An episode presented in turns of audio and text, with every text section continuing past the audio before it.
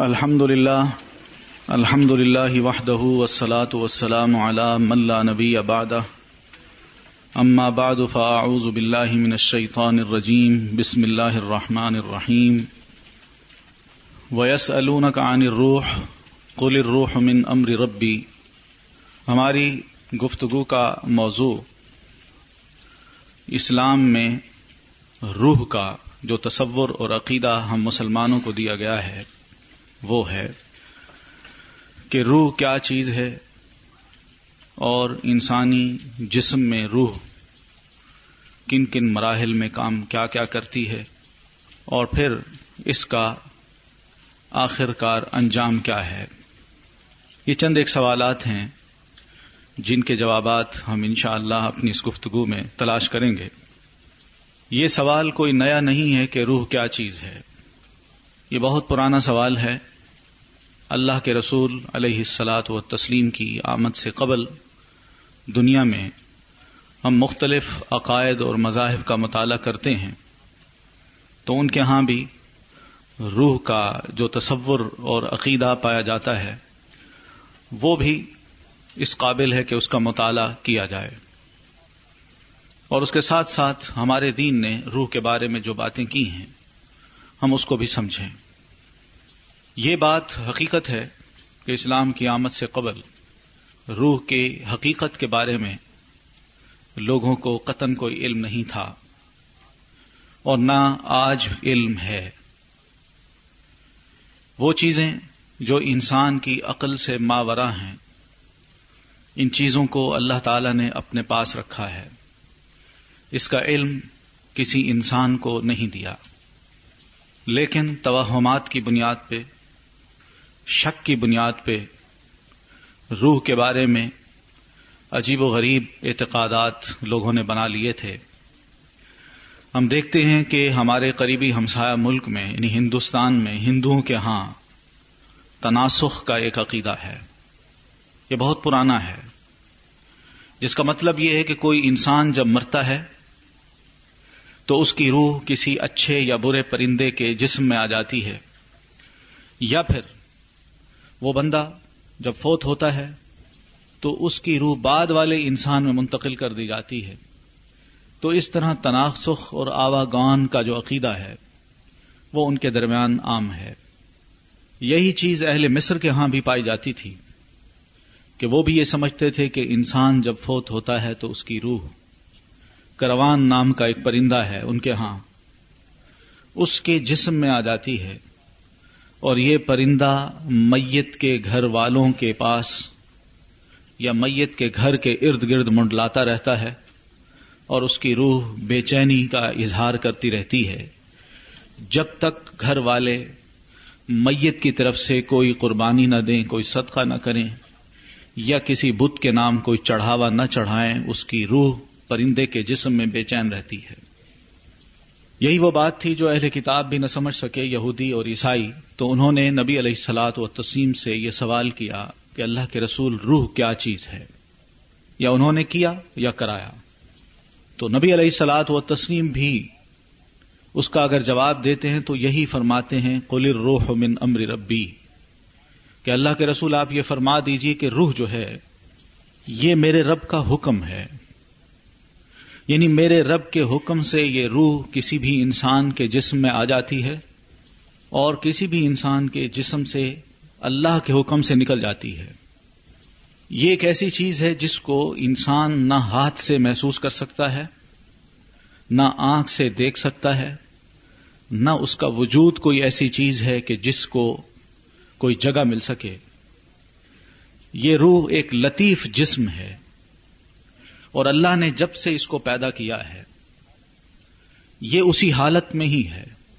یعنی اس معاملے میں اس طرح کہ مثلا ہم جب عالم بالا میں یعنی اس دنیا میں آنے سے قبل، جہاں تمام انسانوں کی روحیں موجود تھیں، تو اللہ نے اس روح کو جو بنایا تھا، وہی روح اب بھی ہمارے جسم میں ڈال دی۔ یہی روح جب جسم سے نکل جائے گی تو یہ اپنے مقام پہ پہنچے گی۔ اس میں کوئی تبدیلی نہیں آتی کہ ایک روح کو اللہ تعالی دوسرے جسم میں ڈال دے یا دوسرے جسم کی روح چھین کے ایک تیسرے جسم میں ڈال دے۔ روح وہی ہے اور اسی روح کے تحت، اسی روح میں یہ حیولہ انسان کا جو وجود ہے وہ بنایا گیا ہے اور یہی وجود جب ختم ہو جائے گا تو اسی روح کو اللہ تعالیٰ ایک اور وجود دے دے گا۔ روح باقی رہتی ہے۔ یہ بھی نہیں ہو سکتا کہ ایک انسان کی روح اللہ کسی جانور کے جسم میں ڈال دے، پرندے کے جسم میں ڈال دے، یا کسی پرندے اور جانور کی روح اللہ تبارک و تعالیٰ کسی انسان کے جسم میں ڈال دے۔ اس روح کو بقا ہے، جسم کو فنا ہے۔ یہ روح جو ہے، اس کی مختلف سٹیجز ہم انسان خود دیکھتے ہیں۔ دنیا میں جب ہم آئے تو اس دنیا میں آنے سے قبل ہماری روح موجود تھی۔ ایک پہلی دنیا میں۔ اور اب یہاں موجود ہے جب یہاں سے آگے جائیں گے تو اب تیسری دنیا میں یہ روح چلی جائے گی۔ لہذا تسلسل کے ساتھ اس کو بقا تو حاصل ہے۔ لیکن ہر سٹیج میں جب یہ روح داخل ہوتی ہے تو اس روح کا تعلق پچھلے سٹیج سے نہیں ہوتا۔ وہ اس طرح کہ آج ہم دنیا میں بیٹھے ہیں، ہمیں کوئی علم نہیں کہ ماں کے پیٹ میں یا اس سے پہلے کہ ہم کیا تھے، کہاں تھے۔ ہمیں کوئی علم نہیں ہے۔ اور نہ ہی یہ علم تھا کہ ہم آگے کہاں جانے والے ہیں۔ اس لیے کہ اس روح میں اللہ تبارک و تعالی نے وہ عقل، وہ جسم جو اس وقت ہمیں بخش رکھا ہے، اللہ نے نہیں دی تھی۔ اس لیے اس عالم میں جو یہاں دنیا میں آنے سے قبل ہماری روح تھی، اس کا تعلق اس دنیا سے نہیں تھا۔ اب یہاں ہم پہنچ گئے۔ ہمیں کوئی علم نہیں کہ ہم پہلے کیا تھے۔ اس لیے کہ اس وقت ہمارے پاس عقل نہیں تھی، جسم نہیں تھا، صرف روح تھی۔ اللہ نے اس دنیا میں اس کو وجود بخشا یعنی جسم ہمیں عطا کیا، اس میں یہ روح ڈال دی۔ پھر یہی روح جب ختم ہو کے یعنی دنیا سے یہ وجود، انسان کا وجود جب ختم ہو کے دوسرے عالم میں پہنچے گا، تو وہاں پہنچ کر بھی اس کا تعلق اس عالم سے نہیں ہوگا۔ اس کا تعلق اسی عالم سے ہوگا۔ لیکن چونکہ انسان کو یہاں اللہ عقل دیتا ہے، جسم دیتا ہے، تو لہذا اس عالم میں پہنچ کے اس انسان کو یہ ضرور محسوس ہوگا کہ میں نے دنیا میں جو کام کیے ہیں، اس کا ایک ایسے عالم میں مجھے ریوارڈ دیا جا رہا ہے۔ تو اس دنیا میں رہنے کے بعد آدمی کا تعلق نہ پچھلی دنیا سے رہتا ہے، نہ اگلی دنیا سے۔ اسی طرح جب یہ وجود ختم ہوگا تو یہ روح تیسری دنیا میں جب جائے گی، عالم برزخ میں، تو اس کا تعلق اس دنیا سے نہیں ہوگا۔ اسی وجہ سے اللہ تعالی نے یہ بات ارشاد فرمائی کل روح من امر ربی اللہ کے رسول، آپ دنیا والوں کو یہ فرما دیجیے کہ روح میرے رب کے حکم میں سے ہے۔ اس کا حکم ہوگا تو روح کسی وجود میں آ جائے گی۔ اس کا حکم ہوگا تو یہ روح کسی وجود سے نکل جائے گی۔ لیکن یہ بھی حقیقت ہے کہ جس عالم میں یہ روح ہو، وہ واپس پلٹ کے بھی نہیں جا سکتی۔ یہ بھی اللہ تعالیٰ نے ایک فیصلہ کر رکھا ہے۔ یعنی یہ نہیں ہو سکتا کہ جو انسان اس دنیا میں اب موجود ہے، اس کی یہ خواہش ہو کہ میں پچھلے عالم میں جانا چاہتا ہوں۔ یہ نہیں ہوگا۔ بے نہیں اسی طرح جو بندہ یہاں سے مر کے اگلے عالم میں پہنچے گا، اس کی بھی یہی خواہش ہوگی کہ میں دنیا میں جانا چاہتا ہوں۔ لیکن یہ نہیں ہو سکتا۔ قرآن مجید کی سورہ السجدہ میں اللہ تعالی نے ان مجرموں کا گناہ گاروں کا ذکر کیا ہے۔ جن کی بدامالیاں ان کو آخرت میں دوزک کی طرف دھکیل کے لے جائیں گی۔ وہ قیامت کے دن رب کی بارگاہ میں یہ کہیں گے، ربنا اب سرنا فسمعنا۔ فرجعنا نعمل صالحن انا موقنون۔ اللہ، اب ہم نے اپنی آنکھوں سے اپنے انجام کو دیکھ لیا ہے۔ لہذا ہماری یہ درخواست ہے کہ تو ہمیں دنیا میں بھیج دے۔ ہم وعدہ کرتے ہیں نا عمل صالحہ، کہ ہم اچھے عمل کریں گے۔ کیوں؟ اس لیے کہ ان نا موقنون۔ ہمیں اب یقین آ چکا ہے کہ تیرے رسولوں نے دنیا میں جو بات کہی تھی، تیرے قرآن نے جو بات کہی تھی، وہ بالکل برحق تھی۔ لیکن یہ تو ان کی بات ہوگی۔ لیکن یہ ناممکن ہے کہ اللہ تعالیٰ ایسے انسانوں کی خواہش کو پورا کرے اور انہیں کہے کہ ٹھیک ہے، آپ دنیا میں چلے جائیں۔ اس لیے کہ قرآن مجید میں یہ الفاظ بھی ہیں، اللہ ان کو یہ سنائیں گے کہ ہمیں پھر بھی پتا ہے کہ تم دنیا میں گئے تو اسی طرح کے کام کرو گے جیسے پہلے کرتے رہے ہو۔ لیکن یہ تو محال ہے کہ تم اس دنیا کو چھوڑ کے جب ہمارے پاس آ گئے تو ہم تمہیں دوبارہ اس عالم میں بھیجیں، نہیں، یہ نہیں ہو سکتا۔ یہ ایک بنیادی تصور ہے، عقیدہ ہے ہمارے دین کا کہ جس کی وجہ سے یہ زندگی اور موت یہ الفاظ قرآن مجید نے اپنی ٹرمینالوجی میں ہمیں انٹروڈیوس کرائے ہیں۔ زندگی اور موت کا تصور بھی یہی ہے کہ ہم لوگ مختلف سٹیجز سے گزر کے جب ایک سٹیج میں ہوتے ہیں تو ایک زندگی ہے۔ وہاں سے گزر کے جب دوسرے عالم میں گئے تو پچھلے عالم کی موت ہو گئی۔ اب دوسرے عالم میں وہ ایک زندگی ہے۔ یہ زندگی اور موت صرف انسانوں کا ہی خیال ہو سکتا ہے۔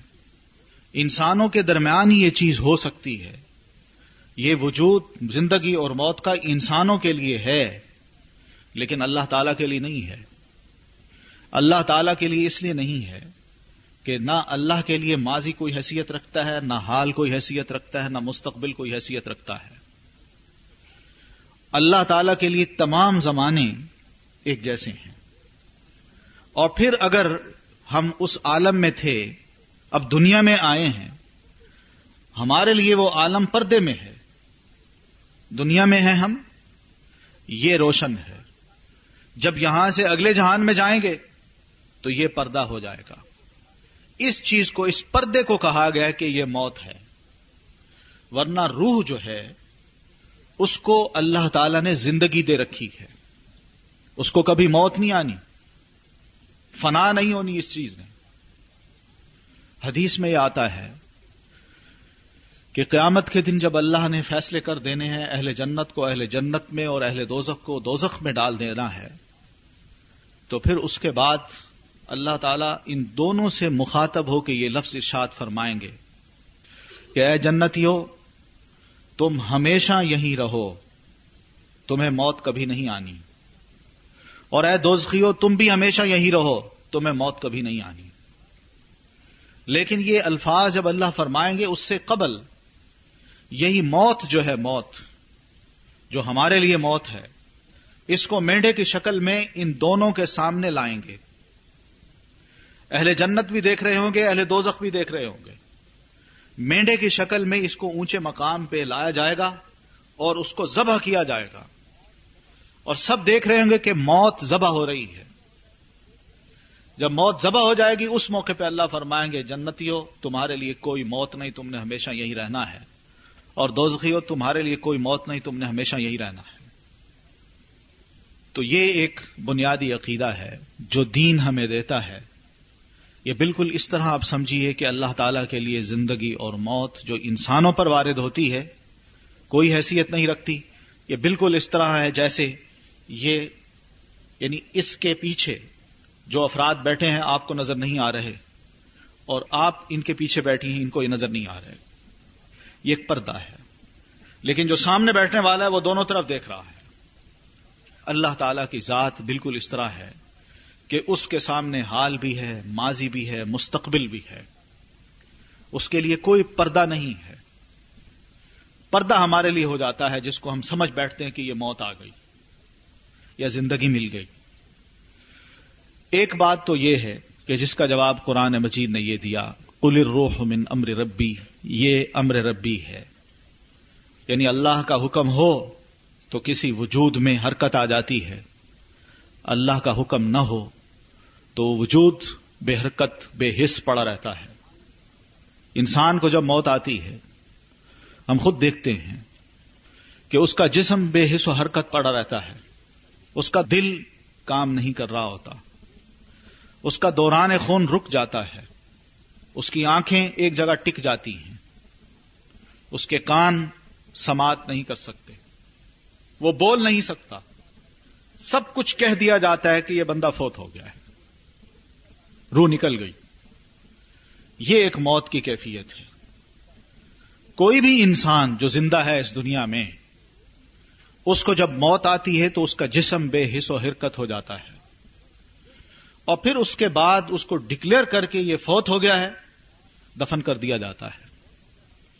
اس لیے کہ اگر اس کے اندر یہ ہمت ہو کہ میں زندہ ہوں، تو وہ خود اٹھے، وہ خود نہائے، وہ خود کفن پہنے، وہ خود اپنی قبر کے پاس جائے، یا خود ہی اپنے آپ کو قبر میں داخل کر دے۔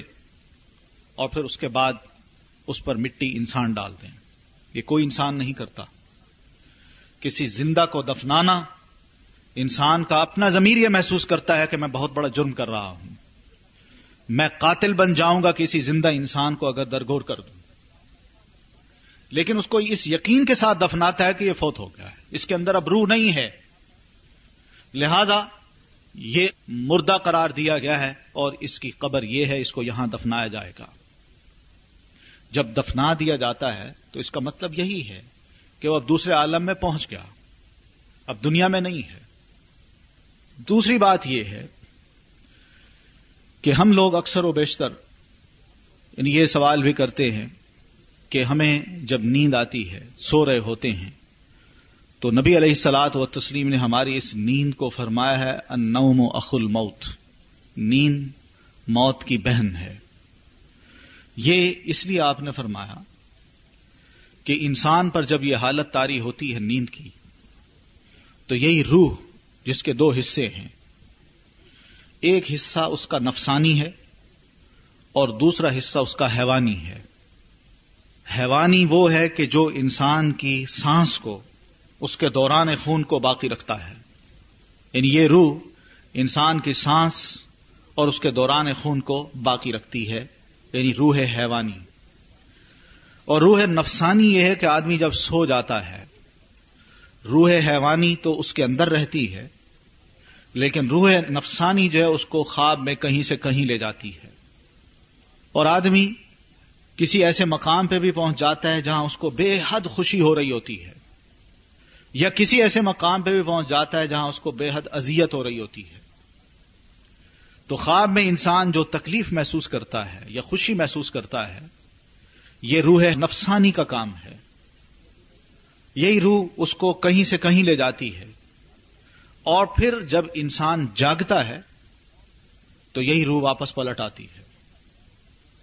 اس چیز کو اللہ تبارک و تعالی نے قرآن مجید میں یہ بات واضح کرتے ہوئے فرمائی کہ اللہ یا توفل انفسحین موتیہ کہ اللہ تعالی جانوں کو فوت کر دیتا ہے جبکہ وہ مر جاتے ہیں۔ روح انسان کے جسم سے نکلی۔ اب اس کی آنکھ جو ہے وہ ٹک گئی۔ اور جب آنکھ ٹکتی ہے تو اس کا مطلب یہ کہ وہ اپنی روح کو جاتا ہوا دیکھ رہا ہے۔ اب نکل گئی۔ اس لیے نبی علیہ السلاط و تسیم فرماتے ہیں کہ جب آدمی کی روح نکل جائے تو اس کی آنکھ اپنی اس روح کو فالو کرتی ہے، اس کو دیکھتی ہے۔ تو اللہ کے رسول فرماتے ہیں، جب بندے کی روح نکل جائے تو اس کی آنکھ جب کہیں ٹکنے لگے تو اس کی آنکھ کو بند کر دو۔ وہ روح نکل گئی۔ آنکھ بند کر دو۔ تو ایک تو یہ روح ہے جو کہ خواب میں انسان اپنے وجود میں یوں محسوس کرتا ہے کہ اس کا وجود روح حیوانی کے ساتھ حرکت میں ہے، خون دوڑ رہا ہے، دل دھڑک رہا ہے لیکن عقل، دماغ اور حرکات یہ کام نہیں کر رہے۔ اس وجہ سے اس نیند کو کہا گیا ہے کہ جس طرح نیند میں انسان بے حص و حرکت ہو جاتا ہے، اسی طرح موت میں بھی انسان بے حص اور بے حرکت ہو جاتا ہے۔ اس بنیاد پہ کہا گیا کہ نیند موت کی بہن ہے۔ لیکن اللہ تعالی آگے فرماتے ہیں، میں اگر چاہوں تو پھر اس روح کو واپس کر دوں۔ نیند کے عالم میں چاہوں تو روک لوں۔ جس کا دوسرا مطلب یہ ہے کہ آدمی جب فوت ہوتا ہے، تو وہ اس وقت فوت ہوتا ہے جبکہ روح نفسانی تو نکل گئی، روح حیوانی اس کے پاس ہے۔ اور روح نفسانی کو اللہ یہ کہہ دے، واپس نہیں جانا۔ تو آدمی فوت ہو گیا۔ سوئے سوئے فوت ہو گیا۔ اور اگر اللہ یہ چاہے تو روح کو لوٹا دے، تو آدمی وہی اٹھ کے بیٹھ جائے۔ اس کی موت کا وقت ابھی نہیں آیا۔ قرآن مجید میں اللہ تعالی نے اس طرح یہ سراہت کی۔ تو اس کا مطلب یہ ہے کہ ہم لوگ جو خواب میں جو کچھ دیکھتے ہیں، واقعی محسوس کرتے ہیں کہ اس میں ہمیں اذیت ہو رہی ہے یا ہم خوشی محسوس کر رہے ہیں اور پھر ایسے ڈراؤنے خواب کبھی کبھی دماغ میں اس طرح نقش ہو جاتے ہیں، کبھی نہیں مٹتے۔ اور اچھے خواب بھی دماغ میں اس طرح سبت ہو جاتے ہیں کہ ہمیشہ یہ یاد رہتے ہیں۔ اس کی وجہ یہ ہے کہ روح نے اس چیز کا مطالعہ کیا ہے۔ روح نے اس کو دیکھا ہے۔ تو یہ روح نفسانی اور روح حیوانی کے درمیان کی جو زندگی ہے، یہ ہماری زندگی ہے۔ روح نفسانی کو اللہ لے لے تو انسان پر موت آ جاتی ہے۔ یا روح حیوانی کو لے لے تب بھی انسان کو موت آ جاتی ہے۔ تو یہ ہے روح کے بارے میں ہمارے اسلام کا ایک مختصر سا تجزیہ۔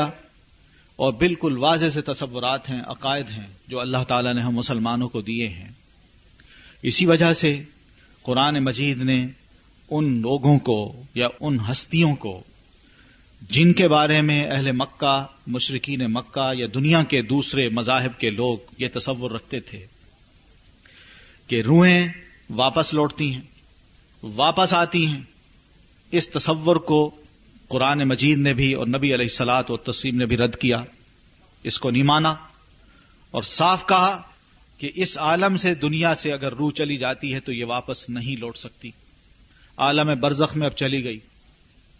نہ ہی اب کسی کو اختیار ہے کہ وہ اس روح کو واپس لائے۔ اس لیے کہ اللہ نے اجل مسمہ یعنی مقررہ وقت جو ہے جو انسان کا لکھا ہوا تھا، اس وقت تک تو یہ روح اس جسم میں باقی رکھی۔ اب اس نے اس کو لے لیا ہے، اب یہ واپس نہیں آئے گی۔ یہ بات جب قرآن مجید نے کہی، تو اس سے جو شرک کے یا مشرکانہ جو عقائد تھے، ان کو جڑ سے اللہ تعالی نے اکھیڑا، کاٹ دیا۔ اور صاف کہہ دیا، کیونکہ اگر اس عقیدے کو باقی رکھا جاتا ہے، تو پھر اللہ تبارک و تعالی کی اپنی ذات، اس کی حیثیت کچھ نہیں رہتی۔ کہ ایک روح جس کا تصور ماضی سے بھی جوڑ دیا جائے، حال سے بھی جوڑ دیا جائے اور مستقبل سے بھی جوڑ دیا جائے، اور اس کے لیے باور کر لیا جائے کہ یہ ماضی کو بھی جانتی ہے، مستقبل کو بھی جانتی ہے۔ تو یہ تو گویا کہ اللہ تبارک و تعالی کی اپنی جو ذات ہے، اس کے جو ٹائٹلز ہیں، وہ دوسرے کو دینے والی بات ہے۔ اس لیے اللہ نے اپنی ذات کو عالم الغیب و شہادہ یہ کہہ کے متعارف کرایا ہے۔ کہ میں غیب کو بھی جاننے والا ہوں یعنی جو ماضی میں تھا یا مستقبل میں جو پیش آئے گا۔ ان تمام کو میں جاننے والا ہوں اور جو موجود ہے، اس وقت بھی موجود ہے انسانوں کے سامنے، اللہ اس کو بھی جانتا ہے۔ یہ ایک بہت بڑی بات ہے کہ اگر بندہ اس کو سمجھ لے، مسلمان خاص طور پر اس کو سمجھ لے، تو اس کو یہ اندازہ ہو سکتا ہے کہ غیر مسلموں کے جو عقائد ہیں، ان میں خرابیاں کہاں کہاں ہیں۔ وہ کیوں شرک میں گرفتار ہوتے ہیں؟ ان کے نزدیک دو خداؤں کا یا زیادہ خداؤں کا تصور کیوں آتا ہے؟ وہ کیوں ان پہ اعتقاد رکھتے ہیں؟ اور اسی وجہ سے قرآن مجید نے وحدانیت کا جو تصور ہمیں دیا ہے، عقیدہ کہ کل ہو اللہ عہد اللہ سمد لم یلد ولم یولد، ولم یق اللہ کف و نحد یہ ہر قسم کے عقیدے سے برتر اور بالاتر ہے۔ یہ ہمارے ہاں بھی بعض اوقات ایسی چیزیں دیکھنے میں آتی ہیں کہ لوگ یہ سمجھتے ہیں کہ شاید روحیں واپس لوٹتی ہیں۔ کوئی فوت ہو جائے تو اس کی روح واپس لوٹتی ہے۔ یہ بالکل ایسے تصورات ہیں اگر ہم اس بارڈر سے ذرا کراس کر کے آگے چلے جائیں تو وہاں پر بھی یہ تصورات ملتے ہیں۔ تو ان کے ہاں جو عقائد ہیں، وہی عقائد اگر ہم رکھ لیں تو کوئی فرق نہیں رہتا۔ لیکن حقیقت یہ ہے کہ اللہ تبارک و تعالیٰ جس انسان کو فوت کرتا ہے، اس کی روح کو ہمیشہ کے لیے لے لیتا ہے۔ آگے جو اس نے کرنا ہے، یہ اس کا اپنا فیصلہ ہے، وہ کب اس روح کو دوبارہ وجود میں لے آتا ہے۔ اب حدیث میں مثلا اس قسم کی وضاحتیں ہیں کہ نبی علیہ السلاط و تسیم فرماتے ہیں، نیک آدمی جب فوت ہوتا ہے، تو اللہ کے فرشتے اس کے پاس آتے ہیں۔ ان کے پاس ایک خوشبودار رومال ہوتا ہے۔ اس کے پاس آتے ہیں اور اس کو یہ کہتے ہیں کہ اے پاک روح، اس جسم سے نکل آؤ۔ آ جاؤ ہمارے پاس۔ یہ روح بے چین نہیں ہوتی، بہت خوش ہوتی ہے۔ اس لیے کہ فرشتوں کا ملک الموت اور اس کے ساتھ جو اس کی ٹیم ہے، ان کا آنے کا انداز اور ان کی گفتگو کا انداز یہ مرنے والے کو باور کرا دیتا ہے کہ میرا بڑا اچھا استقبال کیا جا رہا ہے۔ اور مجھے ویلکم کہا جا رہا ہے۔ مجھے لگتا ہے کہ میرا آگے انتظار ہو رہا ہے۔ یہ وہ چیز ہے جو این اس موقع پر اس کو دکھا دی جاتی ہے۔ اور اللہ کے رسول فرماتے ہیں، اس طرح اس کی روح نکل جاتی ہے، اس کے جسم سے جیسے یہ گلاس بھرا ہوا بالکل ایک قطرہ بھی اس کے اندر ڈالنے کی مزید گنجائش نہ ہو۔ لبا لب بھرا ہوا ہے۔ اسی کے اندر ایک قطرہ ڈال دیا جائے تو وہ ٹپک کے باہر گر جائے گا۔ بینی اسی طرح ایک مسلمان طیب بہترین انسان کی روح جو ہے، وہ اس طرح اچھل کے باہر آ جاتی ہے، بغیر کسی تکلیف کے۔ یہ ہوتا ہے ایک نیک آدمی کا انجام۔ اور پھر جب وہ روح اتنی اچھل کے باہر آتی ہے، تو اس کا مطلب یہ ہے کہ بندہ اپنی روح کو بڑی خوشی کے ساتھ ان کے حوالے کر رہا ہے، بغیر کسی خوف کے۔ یہ وہ چیز ہے جس کو ہم بار بار پڑھتے ہیں، لا خوف علیہم ولا هم يحزنون کہ ایسے لوگوں کے لیے کوئی خوف نہیں۔ نہ مستقبل کا، نہ حال کا۔ بلکہ اپنے مستقبل کو دیکھ کے بڑا خوش ہوتے ہیں کہ یہ وہ مقام ہے۔ اور اللہ تعالی یہ مقام انسانوں کو دکھا دیتا ہے، نیک انسانوں کو۔ آپ کو یاد ہوگا کہ نبی علیہ السلاط و تسلیم کا جب آخری وقت آیا، تو نبی علیہ السلاط و تسلیم کے بارے میں حضرت عائشہ فرماتی ہیں کہ اللہ کے رسول کا سر مبارک میری گود میں تھا۔ بیٹھے بیٹھے اچانک ہی نبی علیہ السلاط و تسلیم کی ٹک ٹکی بن گئی اور پھر اس کے بعد آپ نے ہاتھوں کو اوپر اٹھایا اور یہ فرمایا اللہ بر رفیق اللہ بر رفیق اللہ اور پھر اس کے بعد آپ کا ہاتھ ڈھلک گیا اور آپ فوت ہو گئے۔ یہ آپ نے کیوں فرمایا؟ جس کا مطلب یہ ہے اللہ مجھے تیری رفاقت اعلی چاہیے۔ اعلی رفاقت کا میں خاصگار ہوں، میں وہاں پہنچنا چاہتا ہوں۔ آپ کو وہ مقام دکھا دیا گیا تھا۔ اس لیے آپ نے وہاں جانے کو ترجیح دی۔ اور اللہ کے رسول علیہ سلاد و تسیم یہ لفظ کہتے ہوئے اپنے اس مقام کو دیکھتے ہوئے فوت ہو گئے۔ ہماری تاریخ میں بھی بہت سے اچھے اچھے لوگ، اکثر و بیشتر آپ نے بھی سنا ہوگا۔ نیک لوگ جب فوت ہوتے ہیں، تو اللہ تعالیٰ ان کو یہ نصیب کرتا ہے کہ مرنے سے قبل وہ یہ تو کل میں شہادت پڑھ رہے ہوتے ہیں، یا سجدے میں ہوتے ہیں، یا ایک اچھی حالت میں ہوتے ہیں کہ ان کا انجام اللہ تبارک و تعالیٰ بہت ہی اچھا کر دیتے ہیں۔ اسی وجہ سے اللہ کے رسول نے ہمیں ایک دعا سکھائی ہے کہ ہم مسلمان ہر وقت یہ دعا پڑھا کریں۔ اللہ احسن عاقبتنا فی الامور کلیہا اے اللہ، ہر معاملے میں ہمارا انجام بہترین فرما۔ یہ نبی علیہ سلاط و تسیم کی دعا ہوتی تھی کہ انسان کا انجام بہتر سے بہتر ہو۔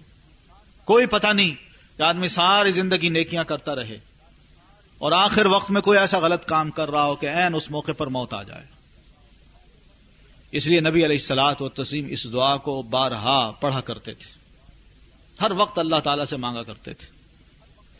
تو ایسے انسان کی روح کو فرشتے اوپر لے جاتے ہیں اور پھر وہاں پہ راستے میں ہی اس کی خوشبو اتنی پھیل جاتی ہے کہ ہر آنے جانے والا فرشتہ اس روح کو لے جانے والے فرشتوں کو کہتا ہے کہ کتنی مبارک روح ہے، یہ کون ہے؟ تو فرشتے جواب دیتے ہیں، یہ فلاں ہے، فلاں کا بیٹا ہے۔ نام لیتے ہیں، باپ کا بھی نام لیتے ہیں۔ یعنی اس اعتبار سے بھی دیکھا جائے کہ باپ کا نام اس لیے لیتے ہیں کہ باپ بڑا مبارک انسان تھا جس نے اپنی اولاد کی اس طرح تربیت کی۔ کہ اس کی اس طرح تربیت کر کے آج اس کو یہ مقام نصیب ہوا کہ ہم اس کی روح کو اعلی علیین میں لے کے جا رہے ہیں۔ تو اوپر جب جاتی ہے، دروازہ کھلتا ہے، تو اللہ تبارک و تعالی کے ہاں اس کو یہ خوشخبری سنا دی جاتی ہے کہ تم معاف کیے گئے انسان ہو۔ تمہارے اعمال کو ہم نے قبول کیا۔ لہذا تمہیں ہم ذرا جنت کی سیر کراتے ہیں۔ یہ بالکل اس طرح ہے جیسے ہمارے ملک میں باہر کا کوئی بادشاہ آ جائے، صدر آ جائے، تو میٹنگز تو ایک دو ہو گئیں۔ لیکن اس کے بعد اس کو مختلف مقامات کی، اچھے مقامات کی سیر کرائی جاتی ہے۔ یہی کچھ وہاں ہوتا ہے۔ اس کو سیر کرائی جاتی ہے اور پھر اس کے بعد اس کی روح واپس جسم میں لائی جاتی ہے۔ اور خبر میں اس سے سوال جواب کرنے کے بعد اس کو اس کا مقام دکھا دیا جاتا ہے کہ تمہارا یہ مقام ہے، لیکن یہ مقام تمہیں ابھی نہیں ملے گا، یہ قیامت کے دن ملے گا۔ بس یہ اس کو دیکھتے رہو تم۔ تو اس اعتبار سے اس روح کو، اس جسم کو ایک خوشی محسوس ہوتی ہے اور اس کی قبر جنت کے باغوں میں سے ایک باغ بن جاتی ہے۔ ابھی اس کو اس کا مقام دکھایا جاتا ہے۔ لیکن وہ اجر جو ہے اس کے اعمال کا وہ نہیں دیا جا رہا۔ وہ وہاں ملے گا۔ قیامت کے دن ملے گا۔ بے نہیں اسی طرح ایک بری روح کو جب فرشتے آ کے قبض کرتے ہیں، تو ان کے آنے کا انداز، ان کے بولنے کا انداز کچھ اس طرح ہوتا ہے کہ وہ میت جو ہے، مرنے والا، وہ گھبرا رہا ہوتا ہے۔ اور اس کی روح کو جب یہ کہتے ہیں، او ناپاک روح، اپنے جسم سے نکل آؤ یہ انداز گفتگو اس کو کپ کپاسا دیتا ہے۔ اس کی روح بجائے نکلنے کے جسم کے اندر بھاگتی ہے۔ بھاگتی ہے۔ اور جگہ نہیں پاتی، جان نہیں دینا چاہتی کہ میں یہاں سے نکلوں، اس لیے کہ مجھے تو بڑے برے مقام پہ لے جائیں گے۔ لیکن اللہ کے رسول فرماتے ہیں کہ اس کی روح بارہل بھاگ کے کہاں جا سکتی ہے؟ یہی فرشتے اس کی روح کو نکالتے ہیں۔ کیسے نکالتے ہیں؟ یہ بھی نبی علیہ السلاط و تسیم نے اس کی وضاحت یوں فرمائی، یہ عالم الغیب کی باتیں ہیں اور یہ باتیں سوائے نبی کے کوئی اور نہیں بتا سکتا۔ یہ ذرا ذہن میں رکھیے گا۔ آج تک انسان چاہے جتنا بھی غیب کی باتوں کو کھرچنے اور کریدنے میں لگا ہوا ہے، حقیقت تک وہ نہیں پہنچ سکا اور نہ پہنچ سکتا ہے۔ اس لیے کہ اس کی سوچ، اس کی نظر، اس کا دماغ اس مقام تک پہنچ ہی نہیں سکتا۔ کہ جس چیز کو اللہ تبارک و تعالی نے پیدا کر دیا۔ روح کے بارے میں ہو سکتا ہے ہم یہ سوال کریں، اگر یہ وجود ہے تو ہمیں نظر کیوں نہیں آتا؟ بہت سی ایسی چیزیں جن کا وجود ہے، ہم مانتے ہیں، لیکن ہمیں نظر نہیں آتی۔ ہوا ہے ہوا، یہ آپ کے ارد گرد ہے۔ ہم مانتے ہیں کہ ہوا ہے، لیکن ہماری آنکھوں کو یہ نظر نہیں آتی۔ بہت سی ایسی چیزیں، فرشتے ہیں، جن ہیں، اور بھی۔ جنود رب کا اللہ ہو یعنی ہمارے ارد گرد معلوم نہیں کتنے اللہ کے لشکر ہیں کہ جن کو ہم نہیں جانتے سوائے اللہ تعالیٰ کے اور کوئی نہیں جان سکتا۔ تو اس کی روح کو اللہ کے رسول فرماتے ہیں کہ اس طرح وہ باہر نکالتے ہیں جیسے ایک کانٹے کا پوری شاخ ہو، کانٹے دار، اور اس کے ارد گرد کپاس کو لپیٹ دیا جائے، اور پھر اس کپاس کو گیلا کر دیا جائے۔ پھر ان کانٹوں کو اس کپاس کے اندر سے نکالا جائے۔ آپ فرماتے ہیں اسی طرح اس کی روح کو باہر نکالا جاتا ہے۔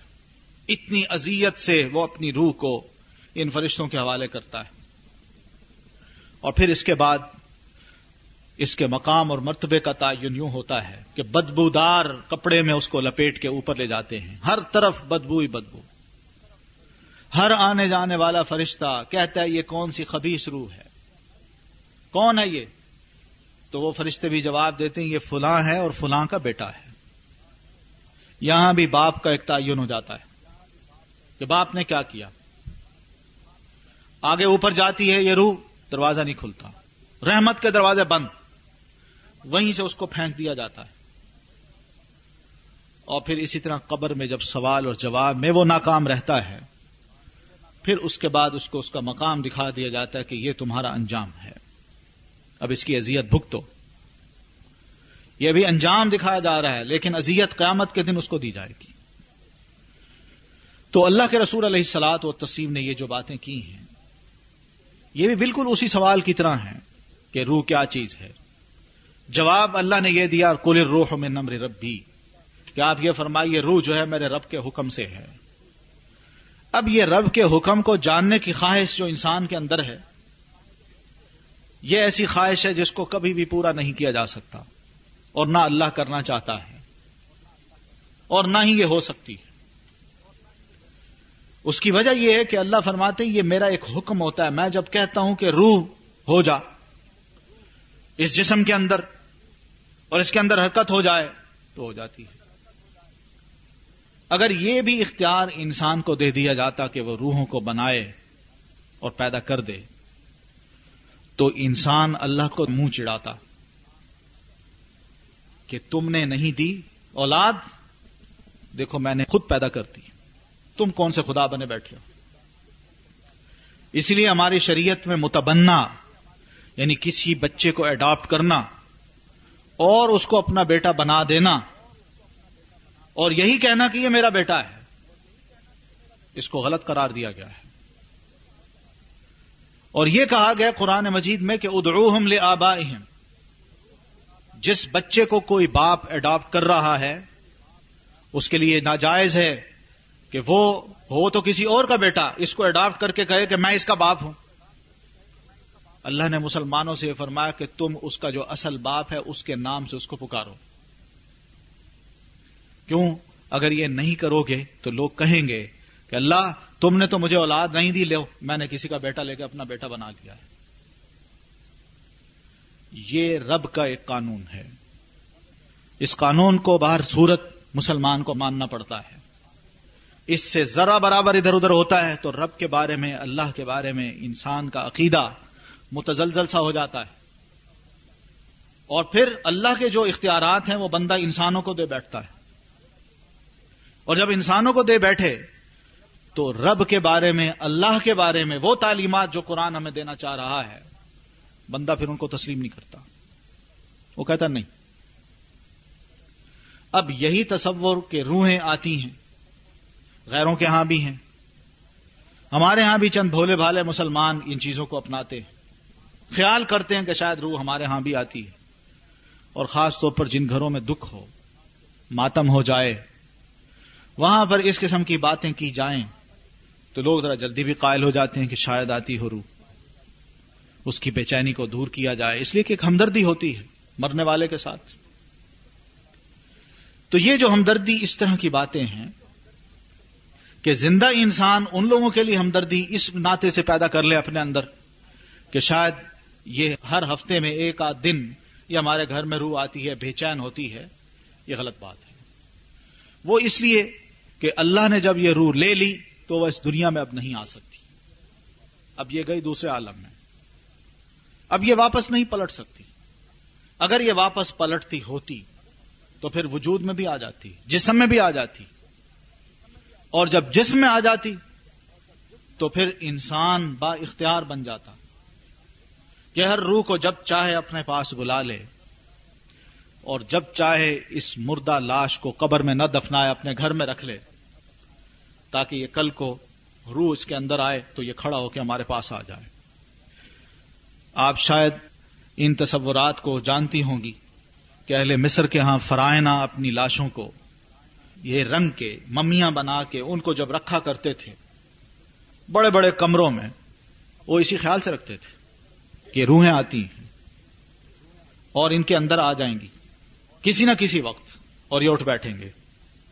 اسی لیے جب یہ عقیدہ اتنا کمزور تھا انسانوں کا اور خاص طور پر ان لوگوں کا بھی جو اس وقت مسلمان تھے کہ فرون کو جب اللہ تعالی نے غرق کیا، تو بنو اسرائیلی بھی اس بات کو یقین سے نہ تسلیم کر سکے کہ واقعی فرون غرق ہو گیا، مر گیا ہے۔ وہ یہ سمجھتے تھے کہ شاید یہ دوبارہ زندہ ہو جائے۔ یہ مر نہیں سکتا۔ اللہ نے ان کے جواب میں یہ فرمایا تھا وہ ان تم تنظرون۔ کہ ہم نے اس کو غرق کیا اور تم اپنی آنکھوں سے اس کو دیکھ رہے تھے۔ کہ تمہیں یقین آ جائے کہ واقعی وہ بندہ مر گیا ہے۔ ڈوب گیا ہے اور اس کی لاش سمندر نے اٹھا کے باہر پھینک دی۔ یہ وان تم تنظرون کی جو بات کی ہے سما اغرقنا آل فراؤن و ان تم تنظرون۔ کہ ہم نے آل فرعون کو غرق کر دیا اور تم اپنی آنکھوں سے دیکھ رہے تھے۔ یہ تم اپنی آنکھوں سے دیکھ رہے تھے کا مطلب یہی ہے کہ تمہارے دماغ میں یہ بات ہم نے پختہ طور پر بٹھا دی تاکہ تمہیں یقین آ جائے کہ واقعی یہ پیغمبر کا جو ازلی دشمن ہے جس کو لوگ خدا مانتے تھے اور اس کے بارے میں تم بھی شاید یہ عقیدہ رکھتے تھے کہ یہ تو مرے گا کبھی نہیں، ہم نے اس کو مار دیا ہے۔ یہ بات بھی قرآن نے واضح کی۔ ان کے ہاں یہ عقائد تھے۔ یہ اس قسم کے عقائد ہم مسلمان قرآن مجید کی تعلیمات کی روح سے اور نبی علیہ السلاط و تسیم کی تعلیم کی روح سے نہیں مان سکتے۔ اللہ کے رسول علیہ سلاد و تسلیم آپ کے چچا محترم، سید الشہداء حضرت حمزہ رضی اللہ تعالیٰ عنہ۔ ان کو میدان عہد میں جس طرح شہید کیا گیا، ان کی لاش کے ٹکڑے کیے گئے، ان کے کان کاٹ دیے گئے آزاد جسم کے کاٹ دیے گئے، اس کا ہار بنایا گیا، ان کا جگر نکالا گیا چبانے کی کوشش کی گئی اس سب کچھ کے باوجود نبی علیہ سلاد و تسلیم نے کبھی یہ خواہش نہیں کی کہ اللہ میرے اس چچا کی روح کو واپس لوٹا دے۔ اس لیے کہ رب کا فیصلہ یہی تھا۔ اور جب فیصلہ ہو گیا تو اللہ کے رسول علیہ السلاط و تسیم کہنے والے کون؟ آپ صلی اللہ علیہ وسلم، چار بچیوں کے باپ ہیں۔ کون سا باپ ہے جس کی خواہش یہ نہیں ہوتی کہ مجھے بھی نرینا اولاد ملے؟ اللہ نے نرینا اولاد دی، بچے ہیں۔ دو چار ماہ کے، دو سال کے، ڈھائی سال کے ہوتے ہیں، بچے فوت ہو جاتے ہیں۔ اور اللہ کے رسول روتے روتے، آنسو بہاتے بہاتے ان بچوں کو قبر کے سپرد کرتے ہیں۔ کبھی آپ نے یہ نہیں کیا کہ اس کو میں نے دفنانا نہیں ہے، اس کی روح واپس آئے گی۔ یا یہ زندہ ہوگا؟ نہیں۔ ایسے تصورات کو بھی نبی علیہ سلاد و تسلیم نے غلط قرار دیا کہ کوئی بندہ یہ سوچے کہ آج کا دن اس اعتبار سے بڑا اہم ہے کہ اس دنیا میں یا تو کوئی بڑی روح آ رہی ہے یا بہت بڑی روح اس دنیا سے اٹھ کے جا رہی ہے۔ آپ نے فرمایا، ان کا تعلق زمانے کے ساتھ بالکل نہیں ہے، وقت کے ساتھ بالکل نہیں ہے۔ اللہ کے رسول کے دور میں سورج گرن ہوا، سورج کی روشنی کم پڑی، تو وہاں پہ عام یہ بات پھیلی تھی مسلمانوں کے درمیان۔ کہ سورج جب گرہن ہوتا ہے تو اس کا یہ مطلب ہوتا ہے کہ آج کے دن کوئی بڑی شخصیت یا تو پیدا ہو رہی ہے یا بہت بڑی شخصیت آج کے دن فوت ہو جائے گی۔ جیسے ہمارے ہاں یہ عام بات ہے کہ جمعہ کے دن دو خطبے ہو جائیں، ایک عید کا اور ایک جمعے کا، تو کوئی بڑا اہم واقعہ ہونے والا ہے۔ یہ باتیں ایسی نہیں ہیں۔ اللہ کے رسول نے کھڑے ہو کے تمام صحابہ کرام کو جمع کیا، خطبہ دیا، ایک لیکچر دیا اس موقع پہ یہ فرمایا کہ ان نشم سول آیتان من آیات اللہ۔ کہ مسلمانوں، سورج اور چاند، ان کی روشنی کو سلب کر لینا، ان کو بے نور کر دینا، یہ اللہ کی نشانیوں میں ایک بہت بڑی نشانی ہے۔ اللہ اپنی پہچان کروا رہا ہے دنیا والوں کو۔ وہ اس طرح اللہ تعالیٰ فرمانا یہ چاہ رہے ہیں کہ دیکھو کتنا بڑا سورج ہے۔ اس سورج کو میں بے نور کر دیتا ہوں۔ جب میں اس کو بے نور کر سکتا ہوں، چاند کو بے نور کر سکتا ہوں، یہ انسان اور یہ دنیا، یہ زمین چھوٹی سی، اس کی زندگی کو یا اس کے نور کو میں چھین کیوں نہیں سکتا؟ گویا کہ اللہ تعالیٰ اپنی قدرت کا اظہار کر رہے ہوتے ہیں اور ایک ایک انسان کو یہ باور کرا رہے ہوتے ہیں کہ یہ بہت بڑی چیز اگر میں نے بے نور کر دی ہے تو اے انسان تم کوئی ایسی چیز نہیں ہو کہ تمہاری روح کو میں لے نہ سکوں۔ اور تمہیں بھی بے نور نہ کر دوں۔ تمہاری آنکھیں بھی کچھ نہ دیکھ سکیں۔ یہ عقائد تھے، نظریات تھے جو اللہ کے رسول علیہ السلاط و تسلیم نے لوگوں میں عام کیے۔ بتایا، ان توہمات کو نکالا۔ نبی علیہ السلاط و تسلیم کے دور میں ایک دفعہ عید جمعہ کے دن آئی۔ اس موقع پہ ایک مسئلہ بتایا ان کو۔ اور یہ نہیں فرمایا کہ آج کے دن خدا نخواستہ کوئی بڑا واقعہ ہونے والا ہے۔ بلکہ آپ نے یہ فرمایا تو بڑا مبارک دن ہے کہ اللہ نے ایک دن کو ہمارے لیے دو خوشیاں بنا دیا۔ ایک عید کی خوشی، ایک جمعہ کے دن کی خوشی۔ اور پھر آپ نے یہ بھی فرمایا کہ دیکھو، ایک دن میں دو خطبے جو ہیں، یہ نہیں ہو سکتے۔ یعنی ایک عید کا خطبہ ہو اور ایک جمعے کا خطبہ ہو۔ آپ فرماتے ہیں، اس کے لیے میں امت کو اجازت دیتا ہوں کہ وہ چاہے تو جمعہ کا خطبہ سننے کی بجائے زہر کی نماز پڑھ لے۔ جس طرح عام زہر کی نماز پڑھی جاتی ہے۔ اور اگر چاہے تو جمعہ کا خطبہ پڑھ لے، اختیار دے دیا آپ نے۔ لیکن آپ نے جب یہ مسئلہ فرمایا تو ساتھ یہ فرما دیا، انا مجمعون۔ کہ ہم خود جمعہ پڑھیں گے۔ اجازت دی آپ نے، لیکن آپ نے یہ فرمایا کہ میں جمعہ پڑھوں گا، جمعہ کا خطبہ بھی دوں گا۔ یہ ایک مسئلہ تھا جو اس طرح آپ نے واضح کیا۔ وہ وہم یا توہمات جو مسلمانوں کے ذہنوں میں کسی بھی طریقے سے آ سکتے تھے، اللہ کے رسول علیہ السلاط و تسلیم نے ان کو نکالا، باور کرا دیا کہ ایک دن اور رات کا آنا جانا، یہ اللہ تبارک و تعالی کے قدرت کی نشانیوں میں ایک نشانی ہے۔ اس کا انسانی زندگی کے ساتھ یا انسان کی زندگی میں جو اہمیت ہوتی ہے، یا خدا نخواستہ کوئی نقصانات اس کو آتے ہیں ان کے ساتھ ان کا کوئی تعلق نہیں۔ اصل میں انسان کے اپنے اعمال ہی ہوتے ہیں جو انسان کو اس مقام پہ لے جاتے ہیں۔ یہ آپ نے باور کرایا۔ تو بہرحال یہ چند ایک باتیں ہیں جو کہ روح سے متعلق اللہ کے رسول نے اور قرآن مجید نے ہمیں بتائی ہیں۔ اللہ تعالی ہمیں ان کی سمجھ عطا فرمائے اور جو باتیں میں نے کہی ہیں، اگر ان میں کہیں کوئی خامی ہو تو میری بھی اور آپ تمام کی بھی اصلاح اللہ تعالی فرمائے۔ اگر آپ کے پاس کوئی سوال ہو تو آپ کر سکتی ہیں۔ سوال ہے، میرے ایک جاننے والے ہیں، ان کے والد کی وفات ہو گئی ہے، لیکن ایک دن اس نے اپنے والد کے حلیے جیسا شخص سفید لباس میں ملبوس بظاہر دیکھا اور ایسا دو تین مرتبہ اس نے دیکھا۔ اگر روحیں واپس نہیں آتی تو پھر یہ کیا تھا؟ دیکھیے، ایک ہوتی ہے روح اور دوسرا ہوتا ہے جسم۔ جسم جو ہے، یہ تو ظاہر ہے، وہ تو ہم نے دفنا دیا۔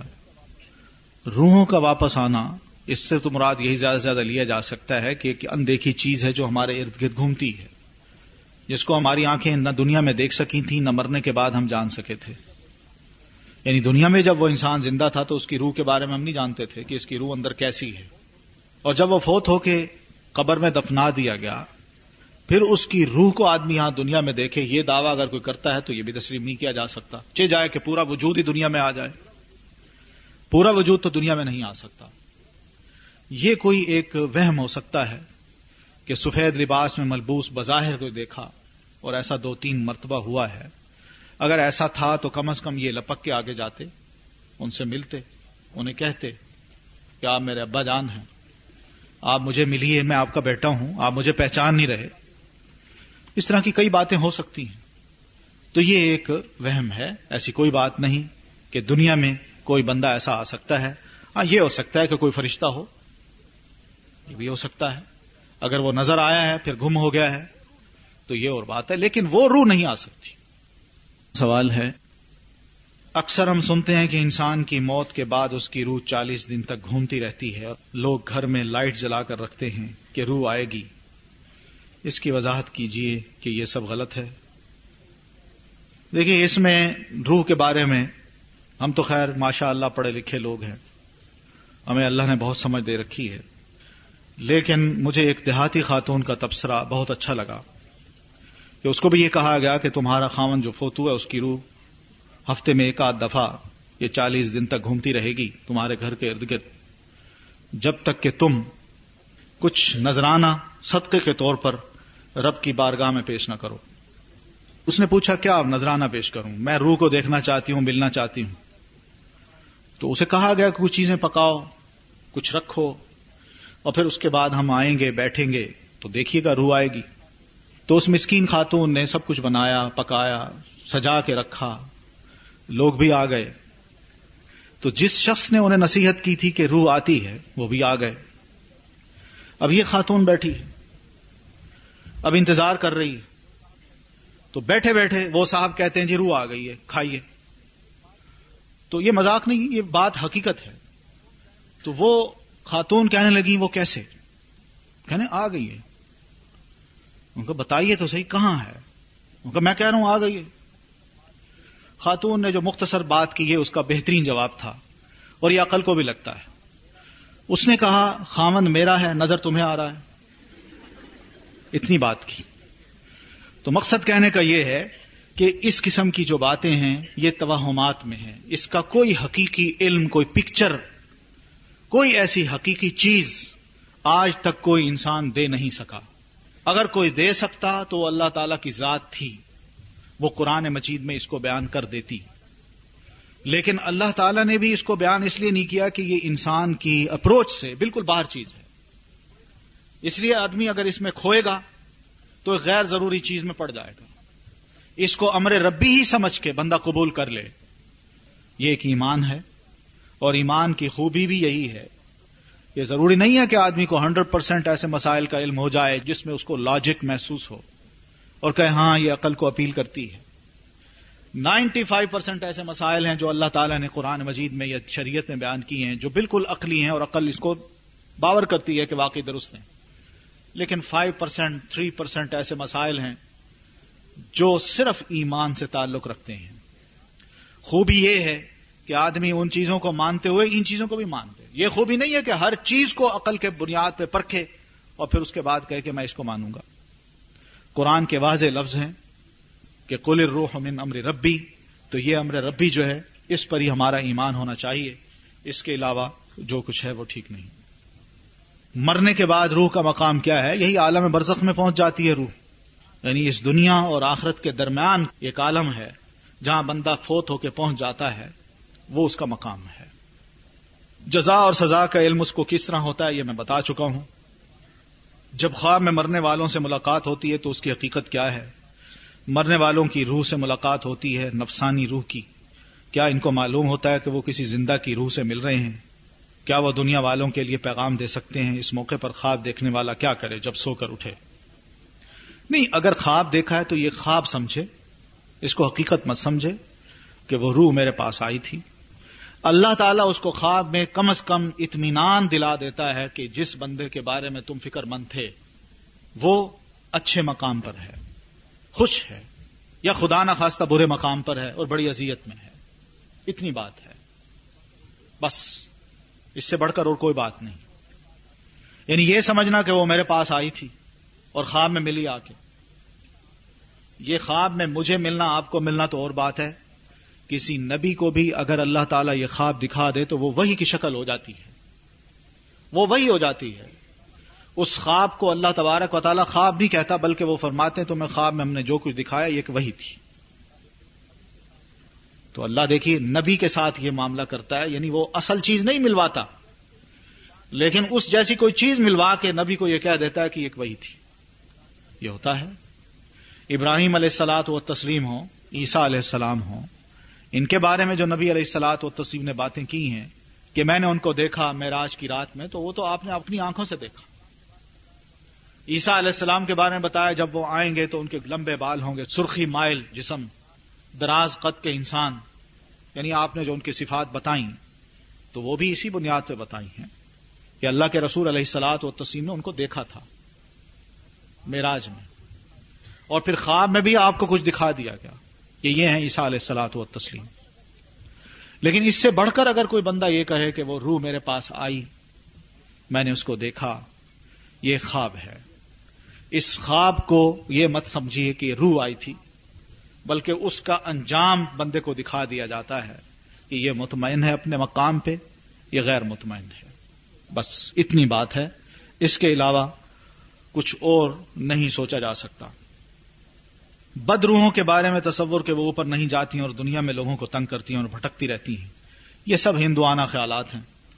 ہمارے مسلمانوں کے درمیان نہ کوئی قرآن نے ایسی بات کی ہے، نہ رسول نے ایسی بات کی ہے۔ بد روح سے مراد اگر آپ جن لیتے ہیں تو یہ ٹھیک ہے۔ جن بدرو ہو سکتی ہے۔ اس کو بری روح اس لیے کہتے ہیں کہ یہ کام ہی برے کرواتا ہے، اکساتا ہے، شرارتیں کرتا ہے اور انسانوں کو تنگ کرتا ہے۔ یہ کوئی روح نہیں ہے انسان کی، کوئی برا انسان فوت ہو گیا اور اس کی روح جب عالم برزخ میں چلی گئی تو وہاں سے وہ واپس آ جاتی ہے اور گھومتی رہتی ہے۔ ایسی کوئی بات نہیں۔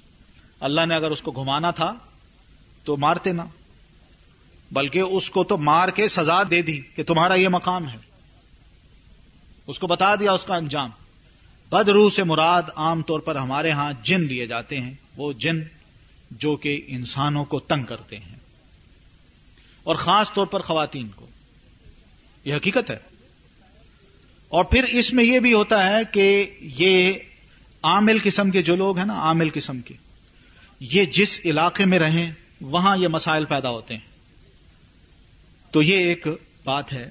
ورنہ جہاں یہ چیز نہیں ہے، عامل نہیں ہے، وہاں آرام سے انسان رہ رہے ہوتے ہیں۔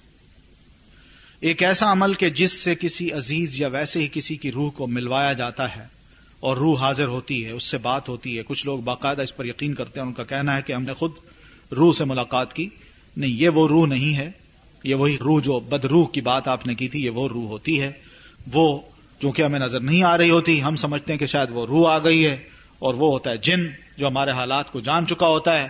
اس لیے جب وہ آتا ہے تو ہم سے بات کرتا ہے، تو ہم سمجھتے ہیں کہ اسی لہجے میں، تو ہم سمجھتے ہیں کہ شاید وہ پرانی روح آ گئی ہے۔ انسان آ گیا ہے۔ یہ ایمان کو بگاڑنے والے کام ہوتے ہیں۔ ان سے ہمیشہ بچنا چاہیے۔ بعض مفسرین کے مطابق انسان کے وہ اعمال جن کے اچھے یا برے اثرات معاشرے پر ثبت ہوتے رہتے ہیں اور ان کے اثرات کے مطابق انسان کے اعمال پر بھی پڑتے ہیں۔ اس طرح اگر ایک شخص اچھا تھا مگر اس نے کوئی ایسے کام بھی کیے کہ جن کے برے اثرات نے اس کے اعمال کو ضائع کر دیا اور آخرت میں وہ ان اثرات کی وجہ سے ان انعامات سے محروم ہو سکتا ہے۔ اور اس طرح کوئی یہ انسان اپنے کچھ اعمال کی بدولت اچھا مقام پا سکتا ہے۔ تو پھر موت کے وقت جو مقام دکھا دیا گیا تھا، کیا وہ تبدیل ہو جائے گی؟ نہیں۔ وہی مقام ہوتا ہے اس کے اعمال کی بنیاد پہ۔ یعنی بندہ فوت ہونے سے پہلے پہلے، نبی علیہ سلاد و تسیم کا ارشاد ہے کہ اللہ تعالیٰ بندے کی توبہ قبول کر لیتا ہے معلوم یغر غر جب تک اس پر آخری سکتے کا وقت نہیں آتا۔ یعنی آخری لمحات جو اس کی سانس اٹک رہی ہوتی ہے، اس سے پہلے پہلے اگر بندہ توبہ کر لیتا ہے تو اللہ اس کے لیے بھی توبہ کے دروازے کھول دیتا ہے۔ تو جب توبہ ہو گئی، پچھلے گنا معاف ہو گئے۔ تو اب اس کی اگر روح قبض ہو گئی، تو ایسا مقام تو اچھا ملے گا اس بندے کو جس نے جاتے جاتے توبہ کر لی اور ہوش میں توبہ کی اور فوراً توبہ کے بعد اپنی جان فرشتوں کے سپرد کر دی۔ اس کو مقام اچھا ملے گا۔ یہ اس طرح ہے کہ ایک یہودی نوجوان نبی علیہ سلاد اور تسیم کی خدمت کیا کرتا تھا۔ آپ کو علم ہوا کہ وہ بڑا سخت بیمار ہے۔ تو نبی علیہ سلاد اور تسیم اس کی عادت کے لیے اپنے ساتھیوں کو لے گئے۔ آپ جب وہاں تشریف لے گئے تو اس کو دیکھا وہ واقعی سخت اذیت میں ہے۔ ابھی اس پر سختہ تاری نہیں ہوا۔ عالم میں نظر تاری نہیں ہوا۔ کہ اللہ کے رسول علیہ سلاط و تسیم نے آگے بڑھ کے فرمایا کہ قل لا الہ الا اللہ محمد الرسول اللہ۔ کہ لڑکے، یہ کلمہ پڑھ لو۔ اب وہ نبی علیہ السلام کی طرف بھی دیکھتا ہے اور اپنے باپ کی طرف بھی دیکھتا ہے، یہ یہودی ہے۔ سر پہ کھڑا ہے۔ تو باپ کی طرف جب وہ دیکھتا ہے تو باپ اسے کہتا ہے اطع اب القاسم۔ بیٹے، ابو القاسم یعنی نبی علیہ السلام کی ایک نیت تھی۔ بیٹے، ابو القاسم کا کہنا مان لو۔ باپ کہتا گیا، بیٹے نے کلمہ پڑھ لیا۔ اور کلمہ پڑھا، اس کے فوراً بعد اس پر عالم نظر تاری ہوا، فوت ہو گیا۔ نبی علیہ السلاط اور تسلیم نے فرمایا، یہ مسلمان فوت ہوا ہے۔ اس کی تجہیز اور تکفین ہم کریں گے، اس کا جنازہ پڑھیں گے اور اس کو خود دفنائیں گے۔ اس کو دفنایا، تو جب دفنا دیا گیا، اس کے لیے دعا کی، تو نبی علیہ السلام فرماتے ہیں، دیکھو، کیا نصیبے والا نوجوان تھا۔ تھوڑا سا عمل کیا ہے، لیکن اس کا اجر اس انسان کو بہت زیادہ دیا گیا ہے۔ صرف کلمہ ہی پڑا ہے، یہ عمل ہے۔ اور پھر اس کے بعد اس کو اجر جو اللہ نے دیا وہ جنت میں پہنچا دیا ہے۔ تو یہ نہیں ہوتا، آدمی کا جو آخری عمل ہے وہی کاؤنٹ ہوتا ہے اللہ تعالی کے ہاں۔ اور یہ آخری عمل جتنا اخلاص میں ڈوبا ہوا ہو، چاہے اچھا ہو یا برا، اس کی بنیاد پہ آگے نتائج مرتب ہوتے ہیں۔ کیا یہ بات ٹھیک ہے کہ انسان جب قبر میں ہوگا تو جب تک قیامت نہیں آئے گی، جنت کی کھڑکی کھل جائے گی، نیک لوگوں کے لیے اور برے لوگوں کے لیے دوزخ کا دروازہ کھل جاتا ہے، قبر میں بھی سزائیں ملتی ہیں۔ عذاب قبر کا جو معنی ہے، وہ یہی ہے کہ جیسے میں نے حدیث یہ سنائی ہے آپ کو کہ اس میں اللہ کے رسول یہی فرماتے ہیں۔ کہ اس کے لیے اس کو اس کا مقام دکھا دیا جاتا ہے، کھڑکی کھول دی جاتی ہے۔ یہ تمہارا مقام ہے، لیکن تم ابھی جاؤ گے نہیں وہاں۔ تم نے قیامت تک یہیں رہنا ہے۔ قیامت کے روز اللہ تبارک و تعالیٰ تمہیں یہ مقام عطا کریں گے۔ اس سے اس کی روح مطمئن ہو جاتی ہے۔ وہ خوش رہتا ہے۔ کہتے ہیں کہ نیک بزرگوں کی روحیں مغرب کے وقت گزرتی ہیں، کیا ایسا صحیح ہے؟ اور یہ بھی کہا جاتا ہے، اگر ان کے راستے کے بیچ میں ہم کھڑے ہوں تو ہمیں تکلیف دیتے ہیں۔ کہتے ہیں، کہا جاتا ہے یہ کہتے ہیں اور کہا جاتا ہے یہ کوئی دلیل نہیں ہے۔ دلیل دیکھیے آپ پڑھ رہی ہیں قرآن مجید میں۔ ما لہم بھی علم۔ ان کے پاس کوئی علم نہیں ہے۔ این اللہ ذنا وہ وہم و گمان کی بنیاد پہ یہ سارے کام کر رہے ہیں۔ تو یہ کام نہیں چلے گا۔ آپ ماشاء اللہ اب قرآن پڑھ رہی ہیں۔ آپ قرآن مجید کے ایک ایک لفظ کو سیکھ رہی ہیں۔ قرآن مجید تو ہمیں ہی باور کرا رہا ہے کہ جو بات بھی آپ سنیں اختیار کریں، دماغ میں بٹھائیں، تو کم از کم اس کے پیچھے آپ کے پاس دلیل ہونی چاہیے۔ اللہ کے رسول علیہ سلاد و تسلیم نے بھی یہ نہیں چاہا تھا۔ اقرا بسم رب اللہ خلق، یہ پہلی وہی جو اللہ کے رسول صلی اللہ علیہ وسلم پر اتری ہے۔ تو اس کا مطلب کیا ہے؟ پڑھو۔ پڑھنے کی بات ہے، علم کی بات ہے۔ علم الانسان مالم یا عالم علم کی بات ہے۔ تو گویا کہ یہ دین تو ایک علمی دین ہے۔ علم اگر کسی کے پاس ہوگا، اس دین کا تو وہ محفوظ رہے گا۔ اگر نہیں ہوگا تو محض نبی علیہ السلاط و تسیم لوگوں کو یہ کہتے، بس صرف کلمہ پڑھتے جاؤ، اس کو سمجھو نا اور میرے ارد گرد جمع ہو جاؤ۔ یہ کام نفع بخش ہوگا۔ اللہ کے رسول یہ کر سکتے تھے، لیکن آپ نے یہ نہیں چاہا کہ میں جاہلوں کا جھمگٹا اپنے ارد گرد اکٹھا کر لوں۔ آپ نے یہ کبھی نہیں چاہا۔ آپ نے جب وہی آئی، مسلمانوں کو سکھا دیا۔ ان کو پڑھایا، ان کو سمجھایا۔ قرآن مجید میں یہ بتایا گیا کہ وہ محمد الکتاب اول حکمہ کہ اللہ کے رسول ان مسلمانوں کو کتاب کی بھی تعلیم دیتے ہیں۔ سکھاتے ہیں ان کو۔ ایک ایک چیز اللہ کے رسول سکھایا کرتے تھے، اس لیے کہا جاتا ہے، سنا ہے، لوگ کہتے ہیں، یہ بات نہیں چلنی چاہیے۔ کوئی بات ہو، پھر ٹھیک ہے۔ کوئی دلیل ہو، بہت اچھی بات ہے۔ نہیں ہے، تو یہ کہا جاتا ہے، سنا ہے لوگ کہتے ہیں یہ بات ایسی نہیں چلنی چاہیے۔ کہا جاتا ہے کہ چالیس روز کے اندر ستر قرآن شریف ختم کیا جائے تو اس بندے کو شہادت کا درجہ ملتا ہے۔ کیا یہ سچ ہے؟ چالیس روز کے اندر کس کے لیے قرآن مجید ختم کیا جائے؟ میت کے لیے؟ نہیں، ایسی کوئی بات نہیں ہے۔ شارٹ کٹس مت ڈھونڈیے۔ قرآن مجید نے کہا فمیا عمل مسقال ازرت خیر یرا ومیا عمل مسقال ازرت شر یرا جو بندہ ذرے برابر بھی کوئی اچھا عمل کر کے لائے گا، اللہ اس کو وہ بھی دکھا دے گا۔ اور ذرے برابر اگر کوئی غلطی کر کے لائے گا، اللہ اس کو وہ بھی دکھا دے گا۔ یہ قرآن مجید کی صورت ہے، اس کا یہ معنی ہے۔